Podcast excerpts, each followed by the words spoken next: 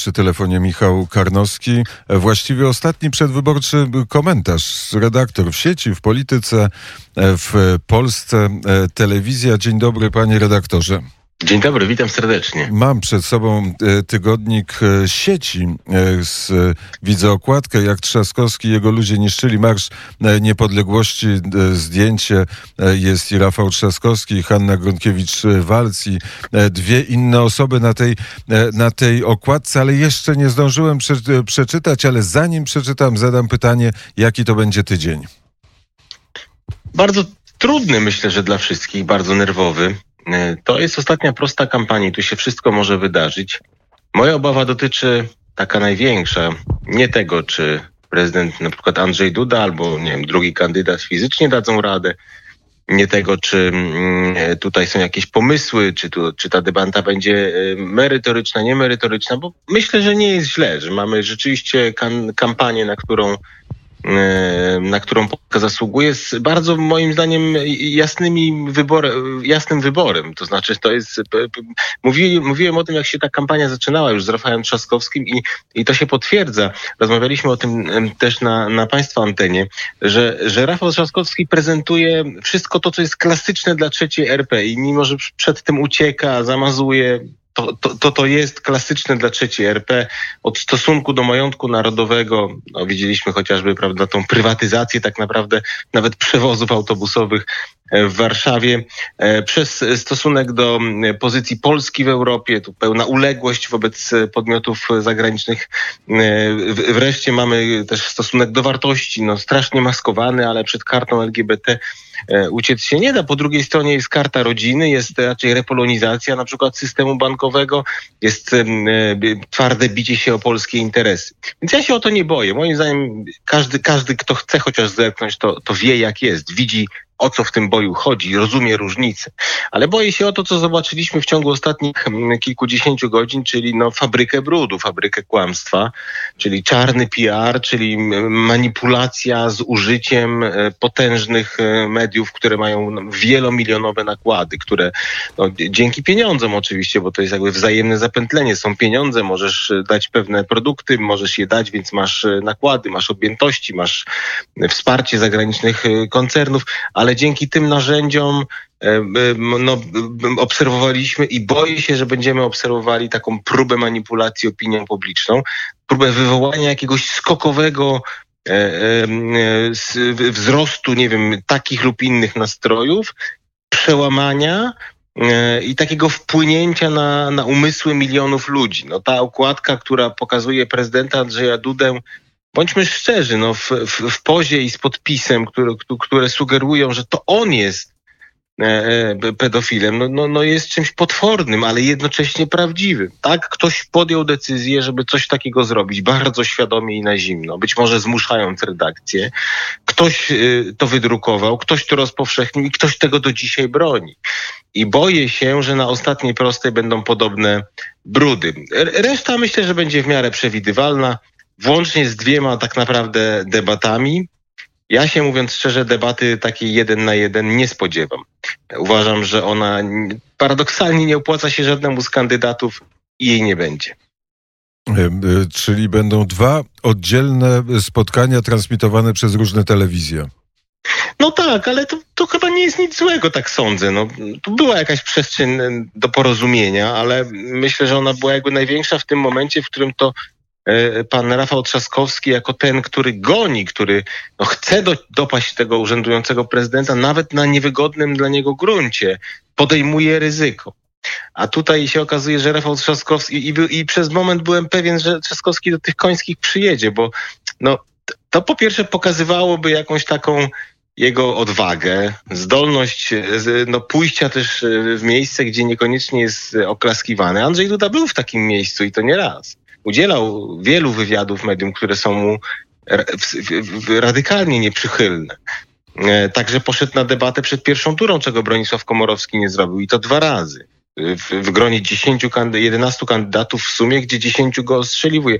Rafał Trzaskowski się na to nie zdecydował i, i, i, i, i tu była szansa moim zdaniem na spotkanie obu polityków. No, w tej sytuacji będą takie dwa spotkania, ale to też jakoś tam ciekawe. No, na, na, nasza podzielność uwagi rośnie i myślę, że ogarniemy te dwa ekrany, te dwa miejsca i trochę I, też usłyszymy, co mają do powiedzenia. Czy y, w obu tych miejscach będą dzisiaj transmisje, czy szóstego są końskie, czy też w najbliższą środę?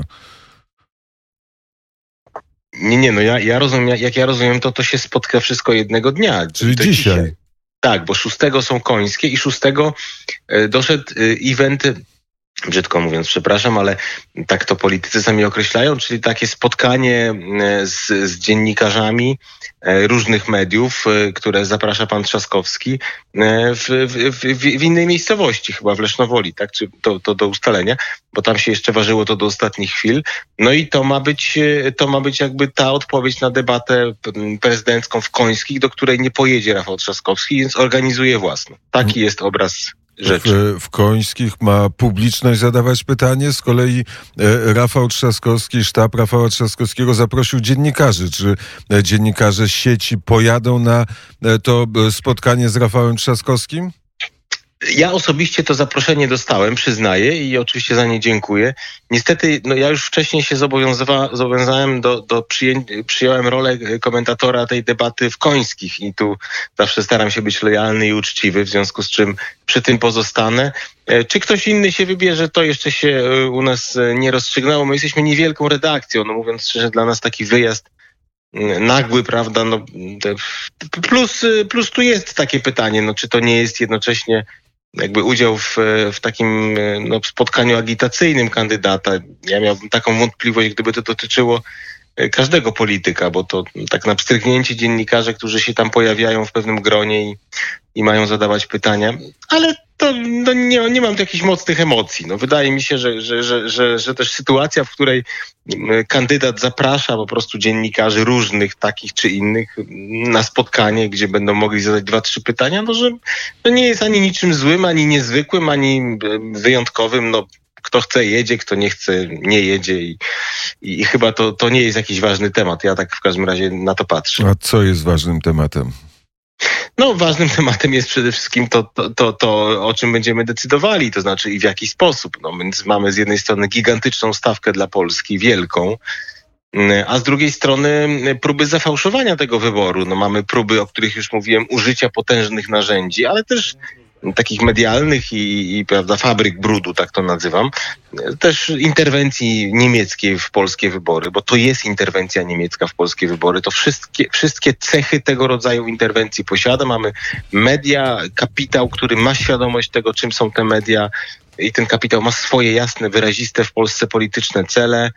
E, I, i je uruchamia. No, wielkie oburzenie grupy Welt na prezydenta Andrzeja Dudę, że e, śmiał powiedzieć, przypomnieć słowa korespondenta e, Die Welta z Warszawy, który to korespondent pisał, że Rafał Trzaskowski jest lepszym kandydatem dla Niemców, byłby lepszym prezydentem, no bo on nie chce reparacji, bo on nie stawia pewnych spraw twardo. No, o co się to uburzać? No, napisał, bo, bo tak to Niemcy widzą.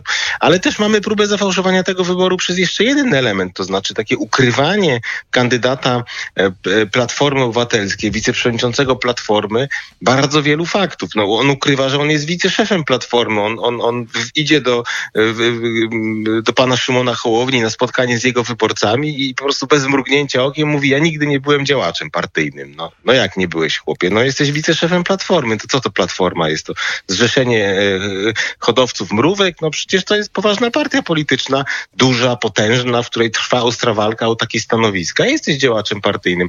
My piszemy z kolei w tygodniku sieci o tym wielkim oszustwie, jakim, jakiego się próbuje dokonać w stosunku do wyborców pana Krzysztofa Bosaka. Ja się swoją drogą dziwię panu Bosakowi, bo wielką rzecz bierze na swoje sumienie. Wielkie, być może e, ryzyko, e, no naprawdę rzeczy, która będzie się za nim ciągnęła przez dekady. To jest wybór być może historyczny. No nie wskazując jednocześnie e, Andrzeja Dudy, no nie, nie mogę tego zrozumieć, biorąc pamiętając też wartości, które ta formacja głosiła, ale my pokazujemy, że te umizgi Rafała Trzaskowskiego wobec środowiska, które dzisiaj tworzy Konfederację, no to jest jakaś aberracja.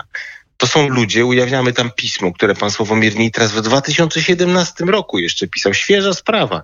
E, w którym to piśmie domagał się delegalizacji Marszu Niepodległości, e, pokazuje, twierdząc, że to jest arena faszyzmu, nazizmu i tak dalej. No, jak, jak wyborcy pana, pana Krzysztofa Bosaka, no każdy ma oczywiście swój wybór, ale jak przywództwo tej formacji może uznawać, że to jest jedno i to samo, no to naprawdę nie jest jedno i to samo. I stosunek do wszystkich wartości, które moim zdaniem są ważne, różnicują pana Trzaskowskiego i pana Dudę w ten sposób, że ten wybór wydaje mi się dla, dla człowieka, który podpisuje się pod e, takim no, poważnym stosunkiem do państwowości polskiej, poważnym stosunkiem do wartości narodowych, chrześcijańskich, historycznych, no dosyć oczywisty.